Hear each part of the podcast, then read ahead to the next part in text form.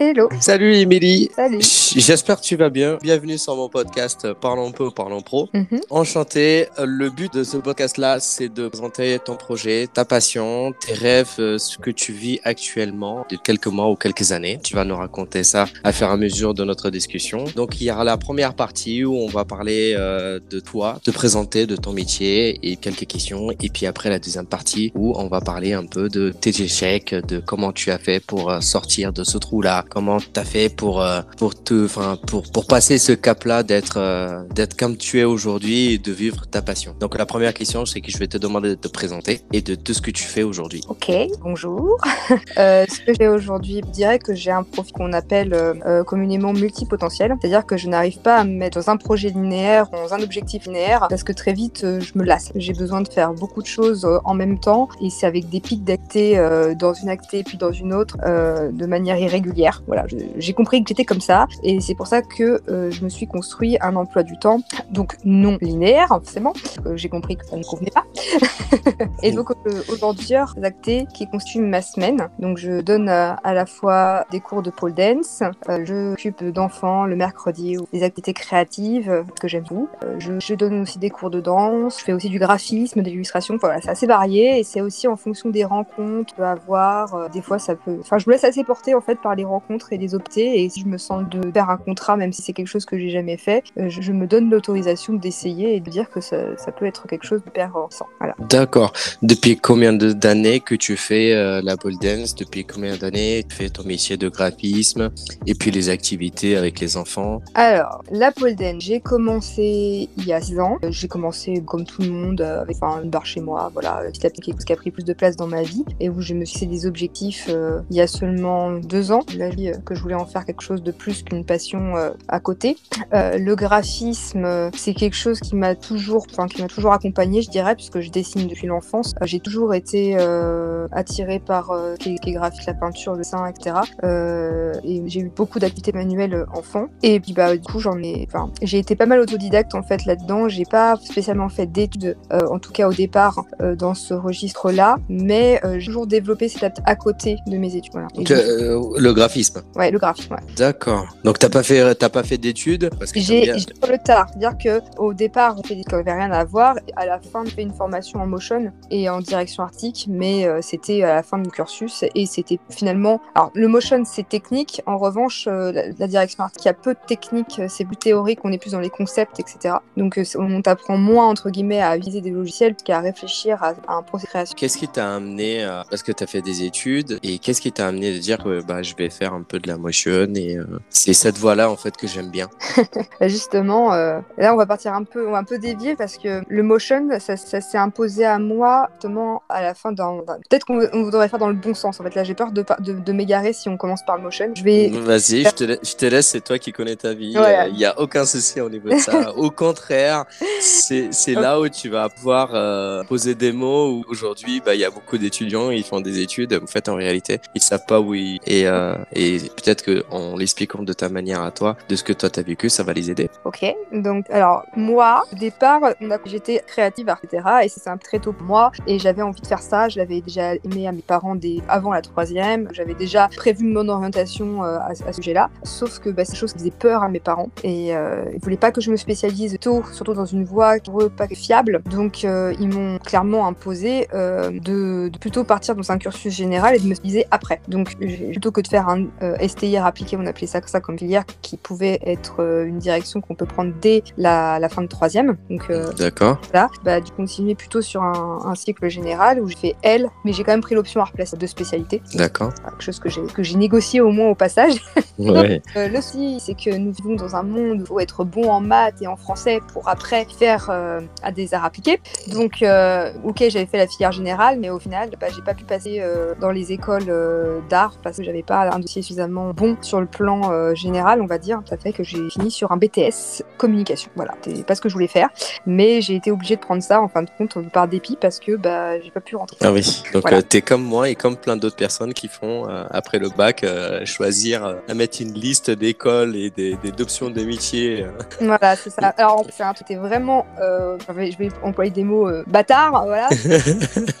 en gros, euh, sur, euh, DAC, à ce là on ne pas toujours le cas, mais en fait, vu que la filière des arts appliqués est très demandé et que en fait on doit faire une mana pour accéder à ce genre de lière. Une mana c'est une mise à niveau des arts appliqués et que d'ailleurs tu n'es pas obligé de faire si tu avais fait STI arts appliqués. Voilà, petite anecdote. Et ben euh, il n'a le droit qu'à trois ou quatre écoles sur post-bac, c'est-à-dire que si aucune de ces écoles-là ne te recrute.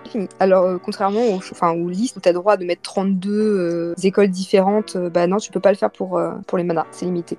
Ah oui, d'accord. Et du coup tu as fait tes choix, pole dance, avec, avec les enfants. Donc pour, pour un peu ouais resituer, ouais, resituer un peu tout ça. du coup, oui, je vais reprendre le fil. Je vais reprendre le fil. et un peu.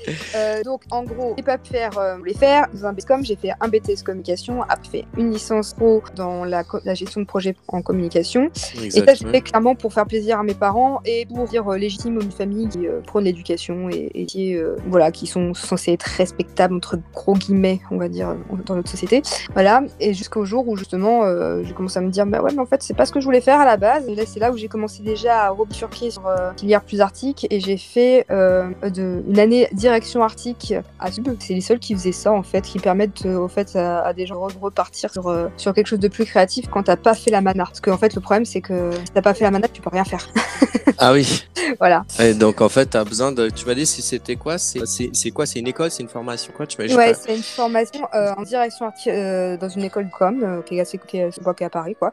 Et c'est les seuls qui proposent proposer ça et bon allez on va pas repartir du départ quand même parce que je me voyais pas repostuler sur un bac même un en fait parce que la mana c'est zéro en fait. Et romancer et recommencer tous les études. Ah oui. Euh, psychologiquement, j'étais pas prête. Donc du coup, je me suis ça au moins, ça, ça constitue un bac 4 et, et euh, voilà, un petit bagage supplémentaire euh, artistique, on va dire. Ouais, c'est top, d'accord. Ouais, bel parcours, bel parcours. Ouais, je, je m'attendais à pas ça, je suis, je suis épaté. Comment tu te vois dans, dans quelques années Non, je sais pas, je dirais 5 ans, 6 ans. Dans 10 ans, comment tu te vois avec tous les métiers que tu es en train de faire? Je pense que tu vas pas t'arrêter que, que à ça. Je vois ton niveau de pole dance et avec les enfants, c'est toujours aussi compliqué. Euh, tout mélanger en même temps, mais comment tu te vois dans, dans 5 euh, Honnêtement, je, je sais pas trop. que là, c'est un peu au jour le jour euh, par rapport au contexte actuel. D'accord. je profite de chaque jour. Je, là, l'objectif, il est toujours à court terme, c'est de m'améliorer de jour en jour et, et de, de, me sentir plus, plus légitime à, encore à donner des, des, cours et pouvoir apporter aux autres mon chemin en fait. Parce que quand j'enseigne, je me vois en arrière et ça me, j'ai l'impression de d'aider les gens à, un peu plus vite dans la, dans, sur le chemin, on va dire. Partager ce que tu as vécu en fait et euh, leur donner l'opportunité de faire les choses plus rapidement. C'est ça. Merci. exactement. c'est top. C'est ce que c'est ce que je fais avec le podcast, tu vois. J'essaie de donner l'opportunité aux, personnes qui sont perdues parce que moi aussi, hein, j'ai euh, j'ai j'ai fait des études, mais euh, pareil, j'étais perdu. Mais après, j'ai retrouvé ma voie plus tard, mais Aujourd'hui, quel est ton plus gros projet? Enfin, Ou jusqu'à aujourd'hui même, tu vois. Quel est ton plus gros projet que tu as fait? Que ce soit en pole dance ou en graphisme? Quelque chose... quelque chose qui est, la chose qui a, qui, a, été le plus gros pour moi Oui, quelque chose que même aujourd'hui quand tu y penses, waouh, j'ai fait ça vraiment Ouais, euh, ok.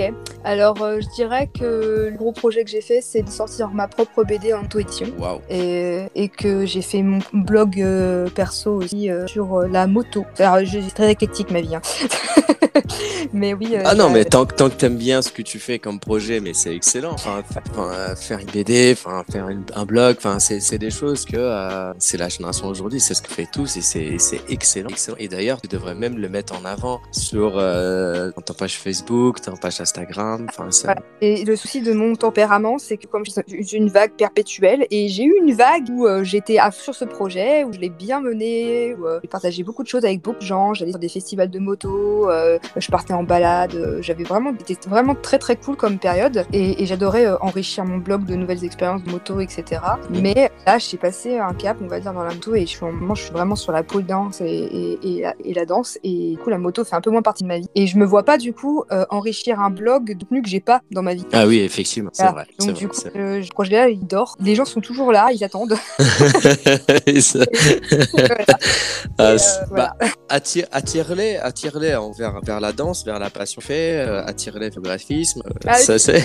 Alors c'est marrant, c'est parce que publication, euh, j'ai un mais où justement je m'étais rendu compte que justement dans le monde de la moto, il y a énormément de motardes, des poleuses. Ah. Et, et du coup, j'ai j'ai- justement j'ai posté un jour une, une photo de moi avec mon casque de moto et tout sur ma pole dance et j'ai dit euh, alors combien là? Et en fait, il y en a énormément qui ont répondu. On dit mais oui, moi aussi, moi aussi. c'est rigolo, ouais, il y a des synergies entre ces deux activités. Ouais, ouais, c'est, c'est bizarre. Je, tiens, je suis étonné. Pourtant, c'est pas la même chose quand tu montes sur une barre, sur une moto. hein, je, je tiens à dire. De coup, pour la première partie, c'est, c'est super. J'adore. Par contre, c'est vraiment formidable. Pour la première partie, c'est top. Pour la deuxième partie, euh, depuis le Covid, comment tu as vécu professionnellement? Depuis le Covid, Ouais, Euh. J'a- j'adore cette question. Franchement, c'est la question, euh, c'est, euh, la question que j'adore. Depuis le Covid, comment t'as vécu ça? Alors je vais juste repréciser quelque chose avant de répondre. C'est est-ce que euh, tu euh, visualises le, post, enfin le, le moment du début du Covid comme la rupture potentielle ou est-ce que euh, parce que On peut, on peut, on peut. Éventuellement, on peut le dire que est-ce que le Covid, tu as vu qu'un échec, ça, ce Covid-là, si tu veux? Je vous remercie d'avoir écouté la première partie. Restez connectés, la deuxième partie arrive très vite. À bientôt.